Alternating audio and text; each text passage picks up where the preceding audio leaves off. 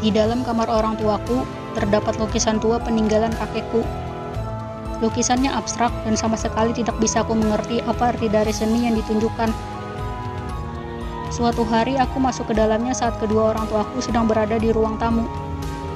Aku masuk karena penasaran dengan jenis lukisan itu. Karena setahuku, biasanya di bagian pojok lukisan terdapat nama atau keterangan singkat dari lukisan itu.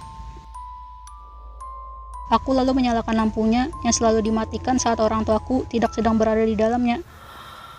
Saat aku perhatikan lagi dengan seksama, lukisan itu benar-benar abstrak.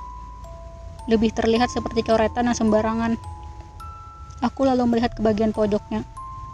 Aku terdegun saat mendapati pesan singkat yang membuatku bingung. Kau abadi di sini. Hanya itu tulisannya. Saat aku sibuk memperhatikan lukisan itu, ibuku datang dengan bertanya kepadaku kenapa aku bisa ada di dalam kamarnya. Saat aku jawab dengan jujur, ibuku justru melarangku untuk tidak pernah mencari tahu lagi dengan apa pun mengenai lukisan itu. Saat aku tanya kenapa alasannya, ibuku justru mengatakan hal yang menurutku aneh di telingaku. Karena kami tidak ingin kehilanganmu lagi, nak. Saat aku tanya apa aku pernah hilang, ibuku tak menjawab dan justru hanya memelukku semakin erat.